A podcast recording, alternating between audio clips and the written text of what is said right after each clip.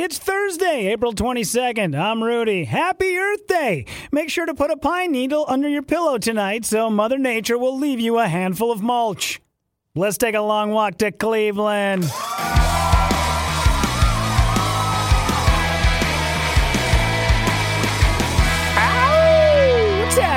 Everybody? Happy Earth Day. I'm Rudy Povich. This is a long walk to Cleveland. Make sure you are subscribing to this podcast on Apple Podcasts, on Spotify, on Stitcher every single day around 9:45 a.m. Central Time. We go live on Instagram Live. Got a big show lined up for today. First off, biopics can biopic my nose.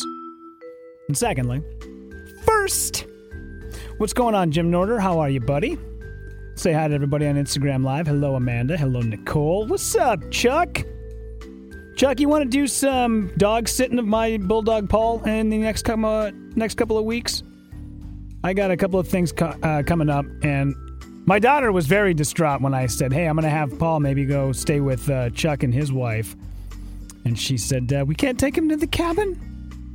We can't, he's not allowed to come up and hang in the cabin. I said, no, he's allowed, except for I'm going to be working the entire time, and my dog's got a little bit of the, you know, the ballsy dog in him. Like, hey, even though my legs are no longer than three inches, yeah, I can jump into the middle of this giant mud puddle that is, you know, four and a half feet deep and then get stuck, and then you have to jump in in a pair of waders and pull my big ass out.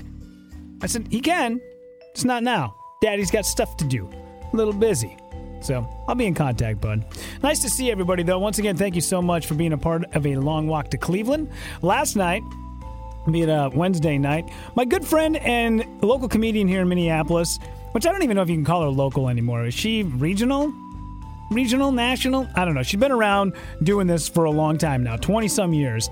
Uh, Maggie Faris was at House of Comedy at Mall of America last night, so I just decided to jump uh, jump in the car, head on up. If you haven't heard Maggie before, here I pulled a clip online. I believe I can play it through here. Okay, all right, this is weird. I, I overheard this lady. I was out to lunch and I overheard this lady talking about a friend of theirs, and she said, "Yeah, it's so weird. She only eats one tablespoon of soup all day long. That's all she eats. One. T- what the? Are you re- really serious? One table. Not only is that too hard to wrap my head around, number one, but number two, how do you prepare one tablespoon of soup? Do you heat up the whole can of soup and then just dip your spoon in? Or are you taking your soup and you're putting it in your spoon and heating up like a damn drug addict? You're putting it over the stove and you take it and put the soup in a bowl, then put it in the microwave, and then take out one spoonful and then put it in the fridge for later so you got soup for like a month? There is no ending to that joke. Except for she dies of anorexia. That's good stuff. Maggie Faris. Uh, yeah, so she's been a good friend of the show and uh, a friend of mine for quite some time. So I just went up to the Mall of America to go hang out and say hi and watch the show and have a couple of drinks. And while we were there, they had uh, Elise Cole, who's also uh, from here in Minneapolis, very funny comedian. She was hosting. Right before the show's about to start, she comes out into the lobby area and says, uh, "Hey, um, Gal who was supposed to be our feature for tonight just plumb forgot and isn't coming." And Maggie just turned and went, "Dude, you got enough? Can you do? Can you do 10, 15? Yeah, absolutely, not a problem. I was not prepared for it. Had nothing written down. Luckily, everywhere I go, I, I've been getting into the habit lately of always carrying around a notebook, which I think I've done for a long time, but it sort of falls in and out of habit. You'll have those things where you're like, I'm going to do this all the time. And then you start to become that person. And then after about six months of doing it, you don't do it for one day. And then you never do it again for whatever reason, you just i if you don't do it consistently every single day, like that's how diets end up, you know, going down the shitter. Is you just take one day off and then that just snowballs into six, seven days and it just never comes back. So, uh, yeah, Maggie was like, hey, can you get up and just do 10, 15 minutes? I said, absolutely, not a problem. So uh, it was great. I had a good set, just kind of pieced some stuff together. But watching Maggie get up, man, she this has been the second show in nine months, and it was like I knew I know her material. I've been watching her for years now. So to be able to watch somebody who hasn't done it for that long, nine months to be off stage, to get up there and to just make it look like it is coming off the top of her head. That is the part that always mes- it's always mesmerized me about comedians is, is watching guys that can get up there and just let it roll. Even though everything they say is absolutely scripted. I think it was, uh, I want to say it was Bob Saget I saw at the State Theater. Dude was doing two shows, decided to buy tickets, one ticket for each show. Went to the early show, saw it, went and grabbed a drink, came back, caught the second show. And that dude was up there for, you know, an hour 15. Anthony Jeselnik had opened up for him, but he was up there for an hour 15, and it looked like the words were just coming out of his mouth. Like he's making it up as he goes. Like all the crowd interactions and, and it was it was so like fast and witty. And then I came back for the second show, and it was almost identical to the first. And this was years before I had ever even decided to think about putting a pen to paper and starting to write my own material. But he was he was so fast and so good, and that really like sets the standard for it. Especially when you get up there and you see people stumble over their words, and it's almost like they are reading off of something. They're so mes- uh, memorized it's like, dude, sometimes you should just get up in front of people with absolutely nothing planned and just see what happens. That's where great improv can come from. That's where the magic is, where you don't know where something is going to happen. And somebody says something and it doesn't make sense, but it makes all the sense in the world. That's where all that magic is. And it's how you get better by thinking on your feet and not not being able to connect the dots before you go up there, but once you do it in real time, it feels so good. There are times where I'll be watching somebody and you can tell like they are they have a like a, a bulleted list of things they want to get to. And they'll just be spouting it out and they'll say something and then stop for a moment. And you can tell that in that moment it was it, that wasn't scripted, that was completely improvised. But they will do that the next time they get up on stage. It's a great moment to have. It's almost like you can see it click in their head like, ooh, that was something that I had never done before. And now this is going to be incorporated for the next time. It really is, man. It's magical. If you don't go out and see enough stand-up comedy, there's so many great places here in the, especially like in the Midwest between Acme, House of Comedy, Camp Bar, you got Goonies down in Rochester, a couple places over in Hudson. I don't if anything, you don't even have not even telling you to get up and go out and do it because there's a lot of guys like my buddy Nick who listens to this podcast quite uh, quite religiously has always talked about wanting to get up and do it. I said, dude, now's the best time. There's not a lot of people in bars. There's zero expectations. You always have a mask over your face. Nobody knows who you are. If you're going to get out and do some stand up comedy or try something new, now would be the time to do it.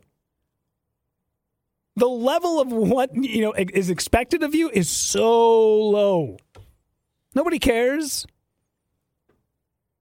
I always talk about this uh, when my friend Brian was going to go out and he was going to do Craig Ferguson. Craig Ferguson used to be on after David Letterman, CBS, and Brian got a spot for Craig Ferguson. He was a huge fan, loved him. Brian had come over to my house a couple of days before he was leaving for the show, and he was talking about it and you could tell like he was all nervous and he was you know he's oh man i can't believe it. Like finally after working all this time i'm finally getting a shot. I'm getting one of my big credits to be able to go out and do this. I'm just so nervous i'm just gonna fuck it up and i'm like hey man everybody has this opportunity you know? You go out there you do this but this is up to you. Now if you are scared about what people might think or how they're going to remember you um, who was the dude who was on. You watch Craig Ferguson, right? And he went, Yeah, absolutely. Watch him a lot. I said, well, yeah, who was the guy who was on? Let's see. What's today? Thursday? So it wasn't, it was Tuesday. I think it was Tuesday of last week. Uh, bigger guy, had a beard, kind of longer hair, and he's like, uh, man, I guess, I guess I watch a lot. I guess I don't remember who was that guest that night. I said, see, Brian, you eventually will be the long haired, bearded guy that I just made up on the spot. you will eventually be that guy where nobody remembers. So don't worry about it. And he kind of took it to heart, like, yeah, you're right, man. I got nothing to worry about. I've been doing this for a long time. Went out, had an absolute killer set on Craig Ferguson. And if you just sort of get it out of your head, like people don't think of you as much as you think they think of you, that's a that's a good place to be. I always remember that as I rub my beard up against the microphone. If you're catching that, I bet somebody's got to have like some sort of tick about hair into a microphone because I know I would. Uh, you know, I, I, was really complaining about uh, a month ago about all these new biopics that we're going to have to start seeing here soon. And I knew it was going to happen because you had, you know, Bohemian Rhapsody. You had, uh, you had all of the, um, what do you want to call it? Uh, the Bohemian Rhapsody. You had, God damn it, what is the name of that? Uh, the the Elton John one. What was that? Why am I spacing on it? Can somebody help me out? That's right, Scooter. You're not that special. It's always what I tell people. You're not that special. Um, what's up, D? Hitting us up on Instagram Live. Um, what was the name of the Elton John one? Why can't I think of it now? The Elton John biopic. Too much singing and dancing for me. I had a Rocket Man. Thank you, Scooter. Thank you. I had a hard time watch. I mean, don't get me wrong; it was a great movie, phenomenal, very well told. All all the singing and dancing, but that was the part that was like, huh, can we hmm, bring it down a little bit, man? Just tell a little bit of story, you know. I just see the guy get up there in like uh, bedazzled Dodgers uniforms and maybe play one or two songs. I mean, every 12 minutes, it was like, man, I'm done with the music. We can bring her down a little bit. So, but I loved him. And then you have Boy George making the announcement that he's going to be going out and doing a, uh, a, biopic about himself. And right now he is looking to find somebody who can play him. And I, I you knew that this was going to happen. You're going to have all these guys. Motley Crue had their biopic. Now you got all these guys clamoring because they see how much money you can make, not only off of the rights for the movie, but then how much money you make because of the residuals of them paying to license your music. And then people go out. I bet Bohemian Rhapsody has never been listened to more than during the time of either Wayne's World or during Bohemian Rhapsody. Like that two months where everybody was really on board with it. I'll guarantee that more Queen was played in that time than any other time that Queen has ever put out music. And that's what these guys are clamoring to. The problem is, if we don't stop this, if we don't nip it in the bud, eventually we're going to get like a Machine Gun Kelly biopic, and I'm not ready to go down that route yet. No way. What's up, Auntie? What's up, John? Thank you guys once again for uh, joining us on a long walk to Cleveland. Don't forget that's just Rudy uh, at Rudy underscore Povich on Instagram. The reason why I bring it up is because Netflix is really close to inking a deal right now with the members of Kiss to be able to put out their biopic. And I'm like, I, I don't think I need to know. I know everything I need to know. At 19, they all oozed their way into some leather pants, threw on some face paint, and the rest is history, is it not? Plus, you know that Gene Simmons is going to put his stink all over this damn thing. That guy does that guy does not let a bar napkin with Kiss's logo go out without having his approval on it. And I'm just like I, I'm done. I don't I don't think I want to go down that route. I don't Don't get me wrong, I enjoy Kiss. I went to a concert one night with a bunch of guys who are huge Kiss fans, way bigger Kiss fans than I am. And I'm pretty sure because I was friends with only one of the guys, I'm pretty sure those guys thought that I was some annoying asshole who was only going just because it was a free ticket. And while we were watching Kiss, somebody uh, somebody who was standing next to me was probably the biggest, the biggest Kiss fan on the planet. And Ace Frehley took his guitar pick and he whipped it out into the crowd, and it hit me in the chest, and I caught it. And the dude standing next to me, who knew that I, I enjoyed Kiss but was not as big of a fan as he was, lost his goddamn mind. John put on Instagram, Gene invented shoes. He also invented guys not cutting their hair well past its prime. That is some stringy ass hair that that guy is rocking these days. Dude, you got to cut that thing. It's okay, man. They got some cool styles for old guys. You don't need to like keep the skullet going, dude. That hairline is really starting to get far back there. And for anybody who's like, mm, you shouldn't body shame him, he's Gene Simmons. Trust me, the guy has done a ton of body shaming over the years. Plus, it's not going to matter. That guy doesn't give a shit about any of us. He's very gene centric, if you will. The only th- way that I would sign off on a Kiss biopic is if it just revolved around the video for Lick It Up. Because that was a time in Kiss's history I got to know about. There was like a, like a year and a half span where Kiss decided um, it's time for us to take the makeup off. And more so, Gene and Paul were kind of getting out there and doing their thing. I think it was Ace and Chris that were like, hey, we're kind of tired of going to the bar and nobody recognizing us.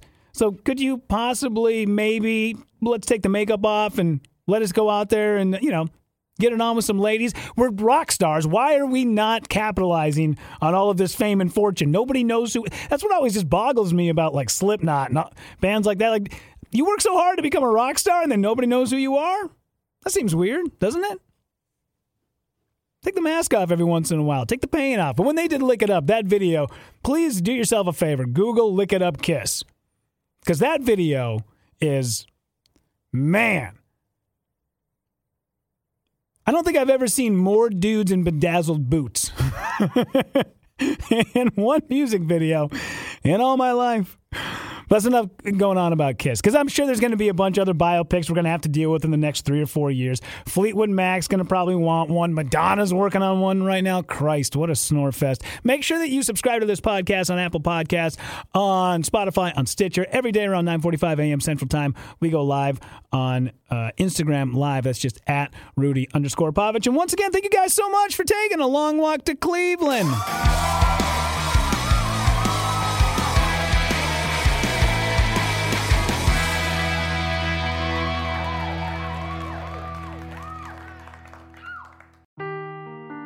Seeking the truth never gets old. Introducing June's Journey, the free to play mobile game that will immerse you in a thrilling murder mystery.